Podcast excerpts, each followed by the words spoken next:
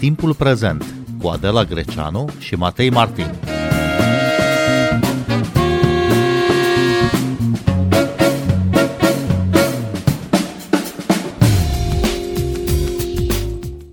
Ungaria este percepută ca având cel mai înalt nivel de corupție în sectorul public dintre țările Uniunii Europene. E urmată îndeaproape de Bulgaria și România. Datele sunt furnizate de Indicele de Percepție a Corupției, un raport realizat de Transparency International și care evaluează 180 de țări. Bine v-am găsit! Noi suntem Adela Greceanu și Matei Martin și invitatul nostru este Septimius Pârvu de la Expert Forum. Bună seara, bun venit la Radio România Bună Cultural. seara! Cum se măsoară, de fapt, corupția în acest raport? Uh, cred că, în general, să măsori corupție e foarte greu. Uh, în primul rând, trebuie să te gândești ce e corupție. Uh, dacă te uiți în literatura de specialitate, mă rog, dacă pornim așa de la, nu știu, nivel de facultate, sunt foarte multe componente a ceea ce ar putea să fie corupție. Câteodată, când vorbim despre corupție, ce puțin noi când ne uităm în analizele noastre, nici nu vorbești neapărat de o faptă penală, adică, nu știu, poți vorbești de clientelism, de exemplu, bending the rules, care nu în sine nu e neapărat o faptă care, nu știu, ți anchetează penal și așa mai departe. Uh, dar e foarte greu să pui o cifră, uh, pentru că scopul uh, acestui gen de indicator, și nu este singurul, sunt destul de mulți indicatori, avem, și, avem de exemplu Freedom House, uh, Nation in Transit uh, și sunt multe alte rapoarte, uh, există indicatori și la Banca Mondială, fiecare având, sigur, anumite, uh, uitându-se la anumite componente. Uh, scopul acestui tip de indicator uh, este să încerce să compare uh, anumite țări, anumite regiuni, dar uh, este foarte dificil. Este un, în primul rând este un indice compozit care la rândul său își trage date din mai mulți, uh, din, mai, din mai multe alte rapoarte, alte analize plus uh, din, din ce înțeleg că există și această componentă de expertiză din fiecare țară, dar um, este foarte dificil în primul rând să Uh, compar pentru că de multe ori nu ai aceleași surse de... Adică am văzut că noi suntem aproape de China, de exemplu. Mi-e greu să cred că ai aceleași surse de informație în China precum ai într-o țară din Europa. Aproape uh, de China și de Cuba. Uh, cu cât, da, este un, într-o companie selectă. Uh, dar cred că ce încearcă să, să ilustreze, de fapt, un astfel de, de indice, cum este și cel de la, de la Freedom House, este un trend, de fapt. Adică să vezi cam pe unde sunt niște țări, uh, fără ama că este 40, 42, că este 48, că este 31. Uh, cred că cifrele în sine sunt mai puțin uh, importante. Cred că mai degrabă este important să înțelegem cam pe unde suntem comparativ cu alte uh, regimuri. Uh, oricum, orice fel de index de acest fel, uh, și, și ne-am avut uh, propriile analize pe, uh, pe, nu știu, pe porțiuni mult mai înguste de, de analiză. Nu, nu ne-am propus să vedem cum este toată, cum arată toată România sau... Um, sunt foarte greu de făcut și sunt foarte, uh, cred că într-o anumită măsură uh, sunt, pot fi și subiective, pot fi și uh, discutabile. Uh, mă rog, pe site, dacă vă uitați, chiar există acest disclaimer că nu, nu e adevărul absolut și este foarte dificil, având o, o diversitate atât de mare, uh, să ai uh, niște cifre foarte exacte. Uh, nu trebuie să absolutizăm cifrele mm-hmm. sau uh, indicele, poate nu contează foarte mult uh, nota, în schimb poziția în această ierarhie contează cel puțin la nivel simbolic. Multă vreme România și Bulgaria concurau pentru Uh, primul loc la corupție, de fapt ultimul loc uh, european în acest uh, top al corupției. Faptul că acum Ungaria a trecut uh, sub România și Bulgaria percepute ca niște țări europene foarte corupte, ce înseamnă? Bine, Ungaria este de mult pe acest trend, adică uh, captura de stat uh, în, în Ungaria, nu știu, dacă ne uităm pe zone gen achiziții publice, unde merg banii publici, uh, angajări, alte, alte teme, putem vedea clar că de mulți ani există acest trend uh, de, de, practic, capturarea statului de, de un grup mic de, de persoane uh, din, din jurul partidului de guvernare și era previzibil cumva, dacă ne uităm de altfel și la reacțiile de la nivel european, adică Ungaria, alături de Polonia, au fost de multe ori pe lista țărilor sancționabile, uh, uh, fie să li, uh, sancțiuni înseamnă fie să li se taie fonduri europene, din, în principiu din cauza încălcărilor legate de stat de drept, unde intră și foarte multe dintre temele acestea de care, de care vorbim. Uh, dar uh, Uh, faptul că uh, România totuși, uh, adică dacă ne uităm pe trendul legat de România, pe, pe cifrele legate de România, vedem că nu am evoluat foarte mult. Ce aș zice totuși, uh, cred că sunt, uh, trebui, când, când încercăm să vedem cât de corupte o țară, cred că există și alt, alte feluri de a, de a ne uita pe, pe uh, nu știu, problemele structurale. Uh, există, de exemplu, rapoarte gen, uh, genul celor uh, publicate de Greco, care este uh, grupul statelor împotriva corupției, care sunt mult mai profunde pe anumite teme Adică genul de, de index despre care vorbeam uh, mai devreme este unul global, dacă vreți, adică ne arată cât de sus, cât de jos. Dar dacă vrem să vedem probleme structurale. Uh, există alte analize, există genul acesta, se numește peer review, în care practic alte țări, uh, experți din alte țări se duc uh, și analizează anumite teme și probabil rapoartele Greco, de exemplu, pe zona aceasta de, de corupție sunt aici inclusiv finanțarea partidelor, inclusiv integritatea la nivelul Parlamentului. De exemplu, ultimele runde cam asta au analizat. Uh, există rapoarte foarte detaliate în care vedem legislația, vedem cum se pune în practică și, uh, de exemplu, chiar mă uitam pe acum ceva timp, pe, există, și, există și recomandări, asta este foarte important. Și mă uitam, de exemplu, pe rapoartele legate de Austria, unde două din, cred că 17 sau 19 recomandări fuseseră implementate, pentru că logica este că, practic, acele recomandări sunt din când în când revizuite pentru a vedea, sunt analizate pentru a vedea dacă ele au fost implementate sau nu. Uh, mai nou avem și raportul Comisiei Europene, care și el a început să aibă uh, recomandări. Uh, mă rog, mai aveam și NCV-ul, dar uh, asta este altă poveste. Uh, deci dacă vrem o analiză mai, uh, mai în uh, profunzime, cred că genul acesta de raport ne arată mult mai bine, de fapt, unde se, se situează o țară. Sigur, acum, la nivel public, genul de comparație numerică este cumva mai uh, uh, atractivă decât să stai să citești sute de pagini uh, de la, nu știu, rapoartele Greco-OSCE sau mai, mai știu eu care alte rapoarte. Septismiu Spârbu, ce legătură este între nivelul de corupție și nivelul democrației dintr-o țară?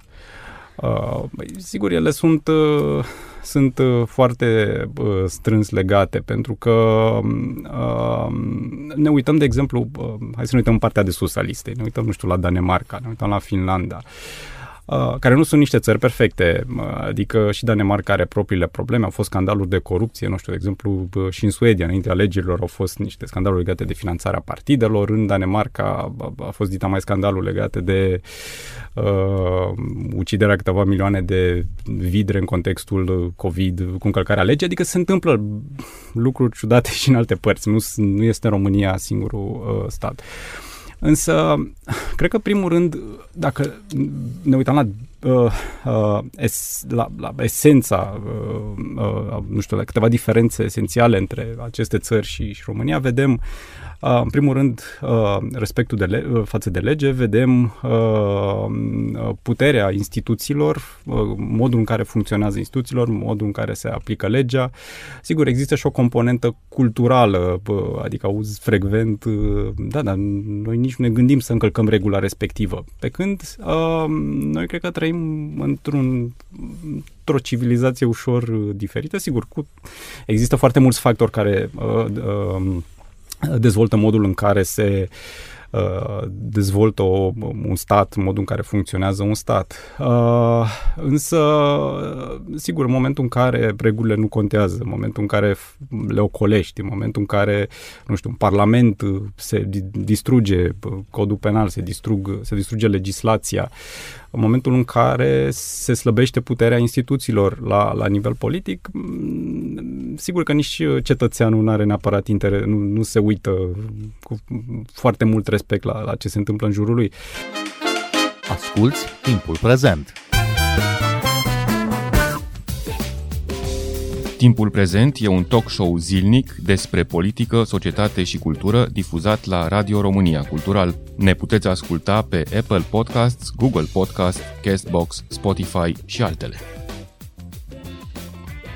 Danemarca, Suedia, Finlanda, țările scandinave în general ocupă în mod constant locurile fruntașe în acest uh, top, în această ierarhie referitoare la corupție și țările din estul și sudul Europei sunt constant pe ultimele poziții.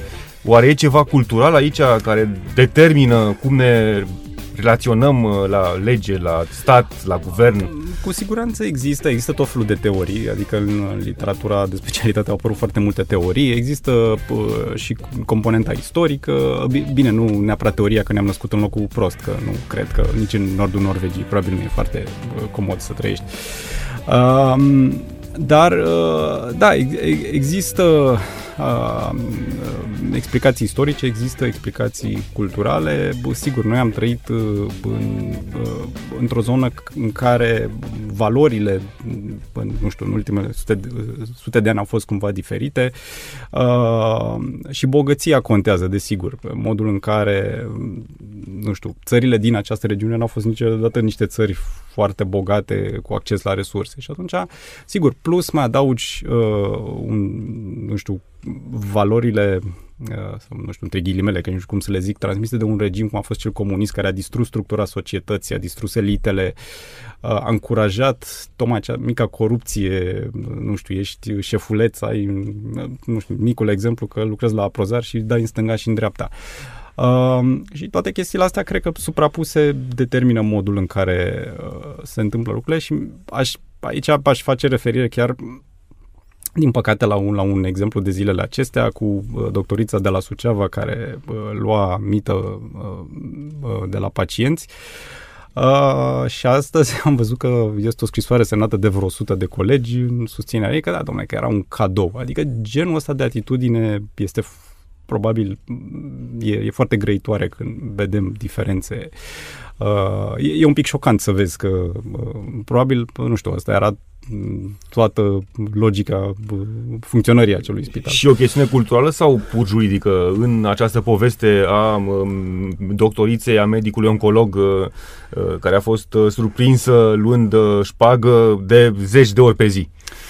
Uh, clar, acolo probabil nu era Sau singurul. Sau chestiune adică, de organizare a profesiei? Nu, uh, eu cred că în orice profesie și, și în general nu cred că există numai negru și alb. Există oameni și buni și răi. Adică nu, nu cred că toți doctorii sunt buni sau toți doctorii sunt răi. Nu cred că nu știu, toți polițiștii sunt buni, toți sunt răi, dar e clar că acolo există o problemă de management, probleme. Uh, probabil există o problemă de, uh, nu știu, de uh, modul în care funcționează practic instituția respectivă. Din păcate nu este singur singura, că știm cu toții care e, că de fapt cât de uh, problematică este zona aceasta, însă de fapt este șocant modul în care uh, se, se a uh, în care colegii iau apărarea pentru o faptă care este clar penală și aș zice și îngrozitor de uh, uh, nu știu, de, de uh, de contestabile din punct de vedere moral să iei de la niște persoane care sunt stadiu terminal bani sau chestiuni de genul acesta. Adică,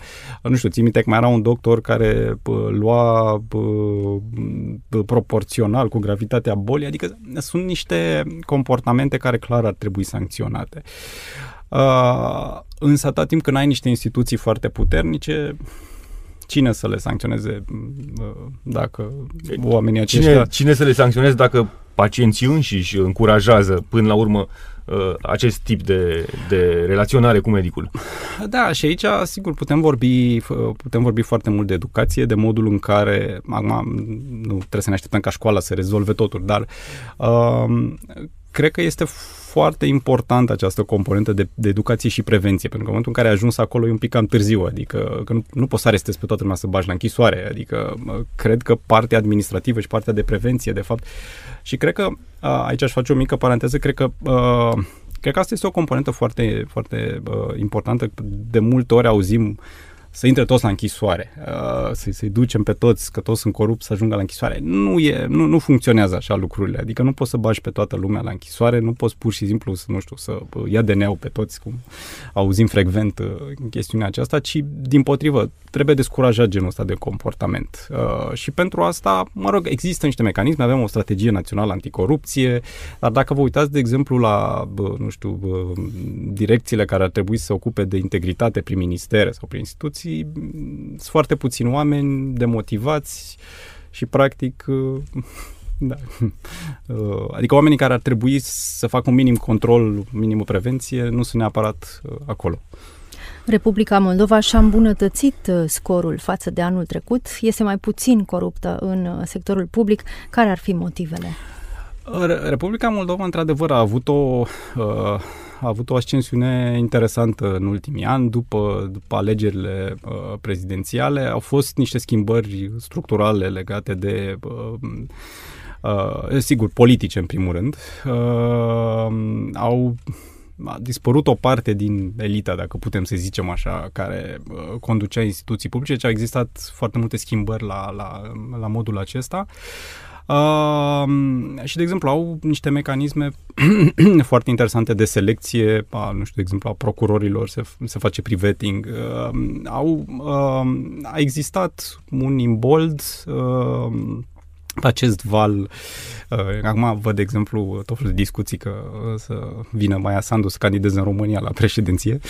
Uh, e clar că a existat în primul rând, cred că aici, este, aici vorbim și de persoane model, pentru că este clar că a, avut, a existat această influență, a existat un discurs pozitiv de schimbare. Sigur, asta nu înseamnă neapărat că toată lumea e de acord cu ce se întâmplă acolo și că popularitatea e la 100%, Uh, dar și în contextul războiului și în contextul, adică să faci schimbări în contextul în care uh, uh, practic ești la câțiva zeci de kilometri de graniță uh, sub o amenințare foarte reală, n-ai energie, n-ai toate. Cred că, cred că e un exemplu totuși de, de succes în condițiile în care, dacă ne uitam la Republica Moldova de acum câțiva ani, nu ne-am fi gândit neapărat că se poate schimba așa. Dar contează pe cine pui în funcții cheie, cât de transparent ești în momentul în care faci aceste numiri. Uh, și uh, apropo de ce vorbeam mai devreme de index, cred că unul din indicatori, și de fapt este unul dintre indicatorii analizați, este de fapt cum faci aceste numiri și cum îți faci politica de cadre. Pentru că dacă pui oameni cu condamnări uh, care au probleme grave morale, uh, ai o problemă. Pentru că România, din păcate, este și o cultură în care contează șeful foarte mult. și dacă de la, de la leadership nu există uh, uh, nu știu, un impuls ca o instituție să funcționeze, nici nu va funcționa. Și Ucraina și-a îmbunătățit uh, puțin uh, scorul. Cum a fost posibil într-o țară afectată de război? Bun, Ucraina are... În Ucraina au existat eforturi uh, mai de lungă durată, ca și în Moldova de altfel, cu susținere internațională, inclusiv a Comisiei Europene, bă, dar sigur, este în contextul în care avem și războiul, este cu atât mai, mai interesant, dar nu este neapărat un proces care s-a întâmplat fix în acest moment, adică din multe puncte de vedere, de exemplu, nu știu, portalul de achiziții ucrainean uh, Prozoro e probabil unul dintre cele mai bune din lume, dintre cele mai bune portaluri din lume, comparativ cu SEAP-ul nostru, este uh, rachetă spațială. Adică au existat aceste eforturi, uh, la un moment dat ajunsese la o conferință la Harkiv acum mulți ani, și erau, uh, veniseră oameni de la primăria din Mariupol care era uh, șocant de transparentă, adică digitalizare, date deschise. Uh, da, deci au existat, aceste eforturi nu, nu, nu s-au întâmplat în, uh, în, uh, nu știu, în ultimul an sau ultimii doi ani. Uh, marea provocare, sigur, va fi tot proiectul de reconstrucție și modul în care se, va, uh, se vor gestiona aceste fonduri. Uh, deci probabil Ucraina va avea foarte multe uh, nu știu trepte de urcat în, în ceea ce în perioada următoare a, am, văzut, ăsta. am văzut recent uh, că în guvernul uh, de la Kiev s-au produs câteva demisii și niște arestări pe fondul unor acuzații uh, de corupție într-o țară aflată în plin război. Uh, niște oameni responsabili sau, de fapt, irresponsabili uh, au achiziționat produse la un preț mult mai mare decât uh, cel obișnuit. Uh, ce, ce înseamnă asta pentru o țară aflată în război să ai condamnări la nivel atât de înalt uh, Uh, pentru niște achiziții uh, ne, neperformante. Bine, că, că, cred că este și uh, un mesaj cumva faptul că țara asta încă funcționează, adică instituțiile funcționează, nu, nu, bă, nu, nu s-a oprit totul pur și simplu din, uh, din funcționare.